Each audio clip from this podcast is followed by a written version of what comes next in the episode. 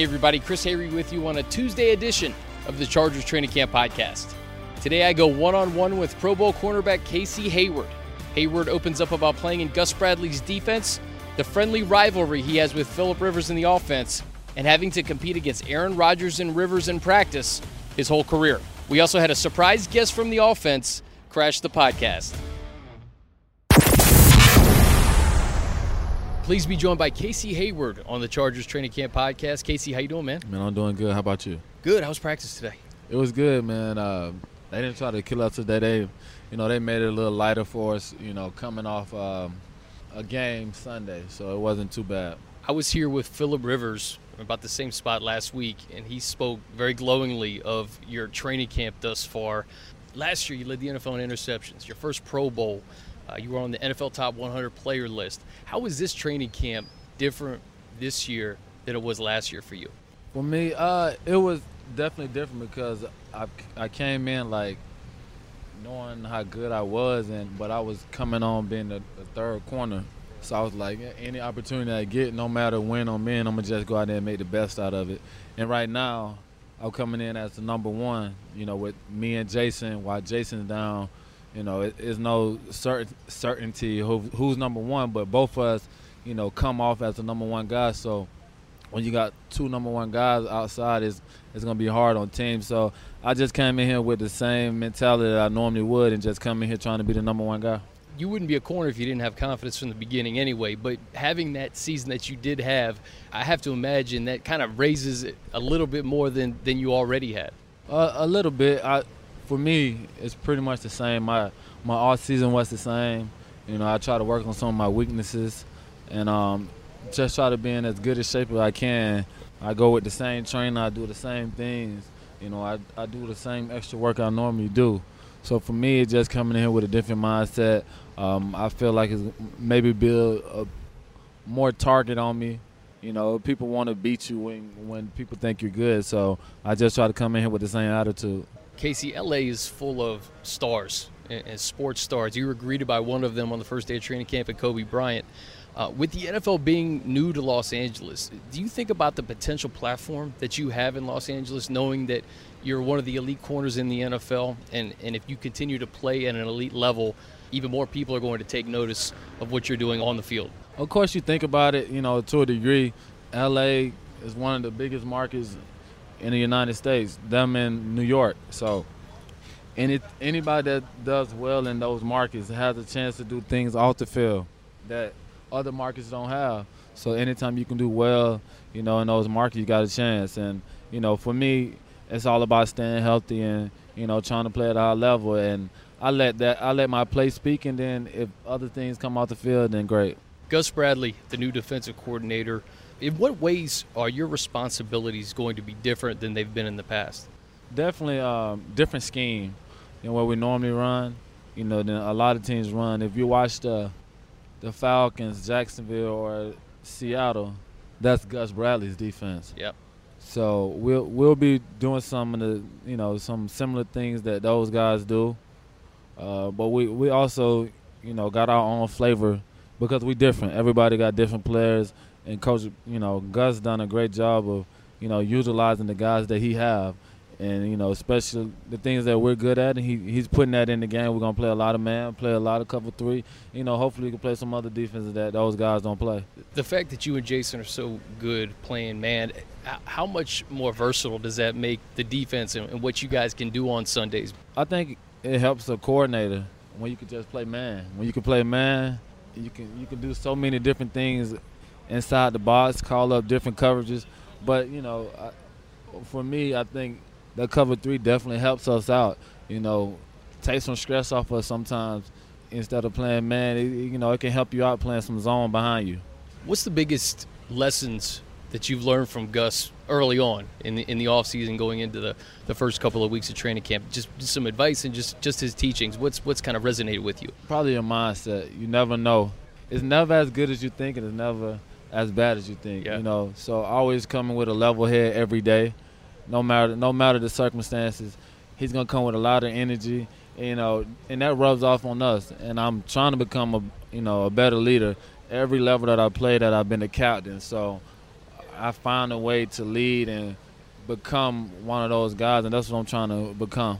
Of course, your partner on the other side is a Pro Bowler too, and Jason Verrett. You missed 12 games last year. When both of you are on the field together, just how good can you guys be in this Gus Bradley system? I think we could be pretty good. Um, like you said, as long as we stay healthy, I think we have a chance to be one of the, the top tandems. And when you one of the top tandems, you you help your defense out and you help your team out. For me, it's bigger than trying to be the best corner or being the best duo. It's about winning. And if we can help each other win and be good on the outside and we win, that's what it's about for me. Do you pay attention to that stuff, the, the tandems? You, you look at what, what's going on in Denver with Talib and Harris and Roby, and New England with Gilmore and Butler, and, and some of these elite corners uh, around the NFL. How much do you pay attention to those guys in, in an effort to, I don't know if it's if it's a motivating thing or um, you know just kind of how you stack up with the rest of these elite corners in the NFL? Of course, you look at those guys, but you kind of worry about yourself. Those guys are good in their own system and their own teams. So you're just trying to worry about yourself because, you know, as football go on throughout the season, you watch those guys and you you become fans of those guys. So it's not like you're in awe of them or trying to compete with them. You're trying to compete with your team and try to win every game. But you look at those guys and you know give those guys respect because those guys are good and they got good teams. Look at your front four, and it starts up front uh, with Melvin Ingram and Joey Bosa, even Brandon Mebane and Liuget getting pressure. To have a tandem like Ingram and Bosa up front, it, has got to make things a little bit easier for you in, in the secondary. What, what, have you seen from those guys during training camp, and really just the, the, short time you guys were out on the field together on Sunday? For sure, uh, we know the ball can't be held too long. With Joey and Melvin, Mebane and Corey getting a lot of pressure, we know the ball got to come out. And so when we bring out blitzes, we know the ball got to come out even faster. So it's like if you can win with a four-man front, get some sacks with a four-man front, and get some pressure, you can do different things in the back end. And that's what we're hoping this year that Corey, Mebane, uh, Melvin, Joey, and all the rest of those guys can get a lot of pressure for us, and hopefully we can cover on the back end, or make the quarterback hold the ball longer than expected. One of the things I've enjoyed during camp is is watching Philip and you in the secondary go go back and forth. Just health, it's healthy jawing, right, Casey? Yeah. In training camp, it's healthy. But to go up against this offense every single day in practice with the weapons that they have at wide receiver and tight end and running back, and of course Philip, and then you go back to your time in Green Bay with Aaron Rodgers and all the guys that you have with Jordy Nelson and Jennings and that whole crew we're talking about two Hall of Famers, really, in my opinion. Right. How much have you benefited from having guys like that on your team your entire career, really. I know it's kind of crazy, isn't it? To, to, go up against two guys like that, going with, starting with A Rod, uh, week in and week out, you know, it made me better. You know, going against those guys, and then come right here and go to Phil and go against the wide receiver that that we have. It has to make us better going into the season, and I think that was about uh, last year. Um, we had some unfortunate injuries, but those guys were still able to do a lot on offense. So with some of the key guys that they have back, and some of the key guys we have back on defense, we should have a we should have a good team if we can stay healthy and make a lot of plays down the run and win the fourth quarters. How do you compare the intensity with, with Philip and, and Aaron Rodgers? You know what, Phil. Phil might talk a little more than uh, Aaron.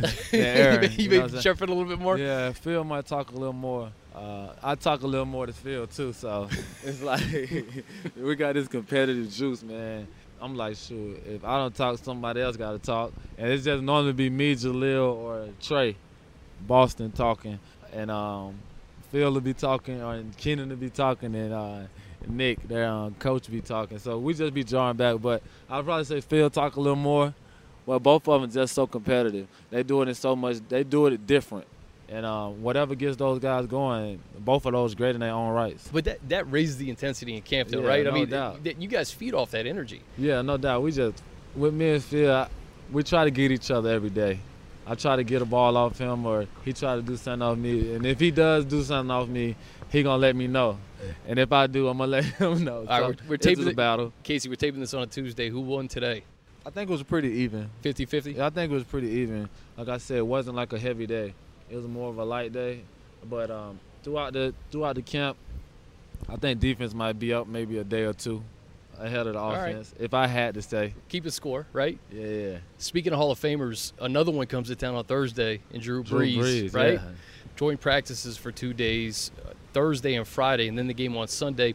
How do you guys prepare for a team as a practice opponent, knowing you're going to get three cracks at them throughout the week, and then obviously Sunday at StubHub Center? Man, it's the same as last year. We played them in the regular season last year. I'm pretty sure they're not doing too much things different unless they got a new coordinator, which I'm not sure if they did. But they got the same players, same quarterback. Drew Brees is so good. I remember facing him when I was in Green Bay, and he torched us, like straight torched us. And last year, you know, we, we held our own against him last year. I think we might have held, held him to his lowest quarterback rating of the season. So I'm pretty sure he's gonna be gunning for us, just like we'll be gunning for him.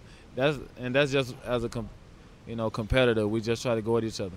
I was talking to Eric Williams of ESPN yesterday, and since 2002, Philip Rivers and Drew Brees have started every single game for the Chargers with the exception of six. I think it was 234 of 240 games. It's pretty wild that those two guys have been under center for the Chargers for the last 15 years. That's crazy. That's, that's crazy. And those guys play been playing a lot of football. Drew Brees been playing doing it for a long time.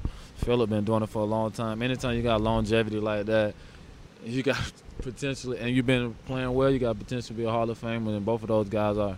Going back to last weekend's game, it wasn't the result you guys wanted, but a lot of positives in that first quarter. Of course, on offense, drive right down the field, you get seven.